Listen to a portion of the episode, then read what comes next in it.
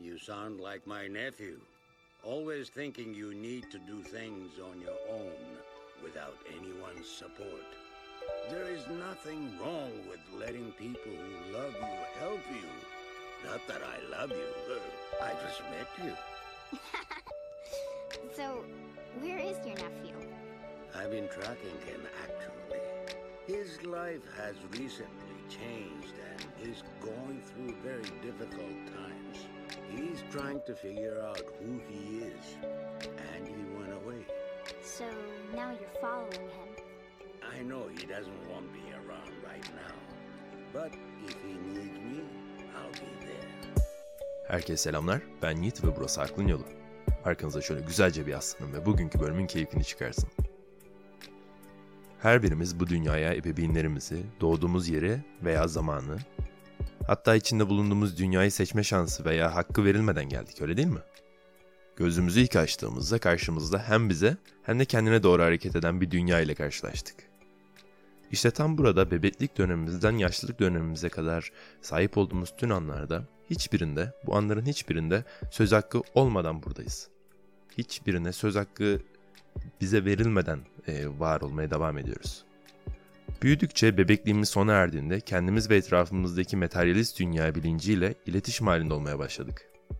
Ve sonrasında varoluşçu filozof Jean-Paul Sartre yorumlayabilecek düzeye gelip şu büyük problemle karşı karşıya kalacağız. Bize yapılanlara nasıl karşılık vermeliyiz? Veya bütün olaylar karşısında yapacağımızı, e, ne yapacağımızı seçme sorunuyla yüzleşme problemi de diyebiliriz bunu. Her şey ne anlama geliyor? Ve bütün bunlar karşısında ne yapmalıyız? Sartre, varoluş felsefesinin en yaygın ve kabul gören düşünürlerinden biridir. Ee, varoluş felsefesi 19. yüzyılda Soren Kierkegaard, Friedrich Nietzsche ve Fyodor Dostoyevski gibi kişiler tarafından şekillendirilen ve daha sonra Albert Camus, Martin Heidegger ve tabii ki de Sartre ona dahil olmak üzere birçok kişi tarafından oluşturulan bir düşünce hareketidir diyebiliriz.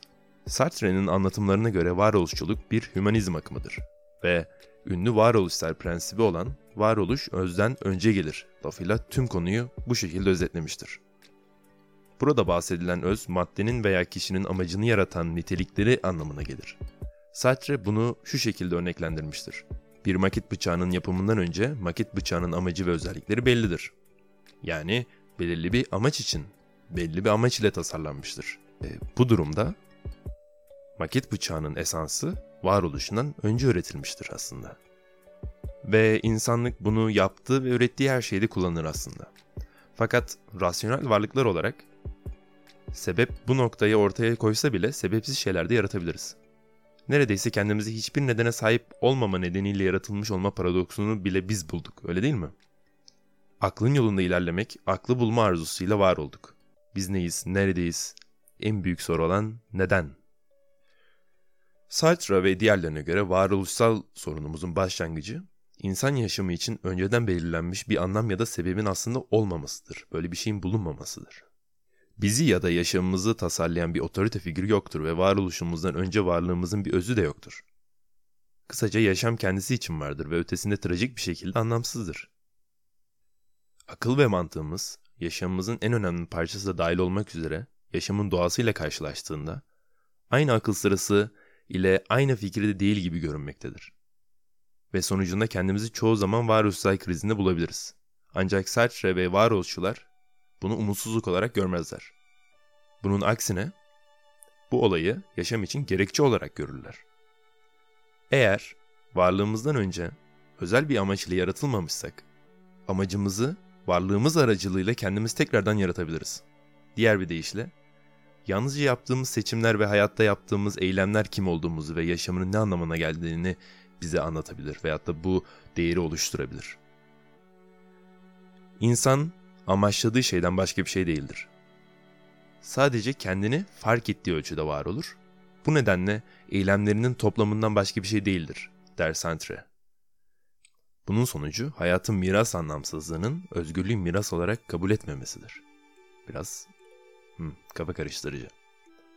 Kim olduğumuzu ve bizim için neyin önemli olduğunu seçmek için sahip olduğumuz özgürlük varoluşsal sorunumuzun bir sonraki turuna bizi geçiriyor nasıl yaşayacağımız, neler düşüneceğimiz veya ne olacağımız için yaptığımız tüm seçimleri ve bunların sınırsız potansiyel sayıdaki olasılığı esas olarak yaşadığımız seçim kaygısı ve ızdırap. Seçim kaygısı. Hiç yaşadınız mı bunu? Doğru. Aslında seçim kaygısı ironik bir şekilde ağır olabilir. Ancak burada yaptığımız seçim, seçim kaygısına tepki olarak belki de en önemli seçimdir.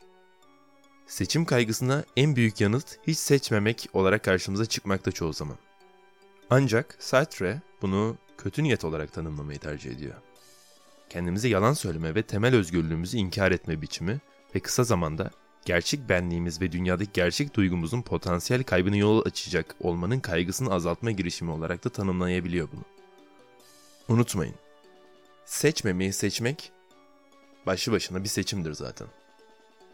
Seçim gereksiniminden kaçmanın hiçbir yolu yoktur arkadaşlar. Seçim sadece seçerek veya seçmeyerek en aza indirilebilir. Ve belki de bu temel varoluşsal krizimizin e, temelidir. Hepimizin küçük zaman titreşimleri var. Böyle tanımlamayı seviyorum. Ve kim olduğumuzu bizden daha iyi bilecek kimse yok bu dünyada. Ve çoğunlukla hiç kimse gerçekten umursamıyor zaten. Hayatımız sonuçta bizim hayatımız.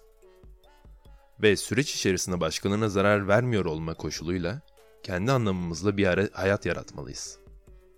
Hayatımız boyunca neye inandığımız konusunda ciddi kararlarla karşı karşıyayız. Tüm tercihlerimiz ve ne yaptığımız çoğunlukla hiçbir zaman kendi benliğimizi belli etmiyor aslında veya yansıtmıyor. Fakat yine de ne zaman dönüp baksak onlarda pişman olmak için bir birkaç sebep bulabiliyoruz. Taşın veyahut da taşınma. Kabul et veyahut da etme. İşi bırak veyahut da işe devam et. Evlen ya da boşan. Bir yol ya da bir öteki. Her durumda seçim ne olursa olsun aldığımız kararın sonucu kesin bir şekilde bile, e, bilebileceğimiz tek şeydir. Sadece aldığımız kararın sonuçlarını bilebiliriz. Almadığımız bir kararın sonucunu hiçbir şekilde bunu bilemeyeceğiz.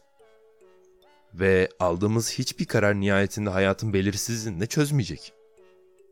Varoluş ve anlamın soyut kavramlarını düşünmek ve yaşamla uğraşmak inanılmaz derecede zor ve karmaşıktır. Ve bununla birlikte bu ve dünyadaki belirsiz saçmalık ve sorumluluklarla dolu ezici ve zorluklar belki de kaçınılmazdır. Bir önceki bölümlerinde bahsettiğim gibi. Hepimize yolun başında verilen büyük hediyenin beraberinde getirdiği ağırlıkları hissetmek için her şey damarlarımız boyunca akan hayatın güzel hatıralarını sarsmakla ilgilidir. Ve belki de tek işimiz bunu gerçekleştirmek ve hediyeyi fiyatına değer yapmaktır.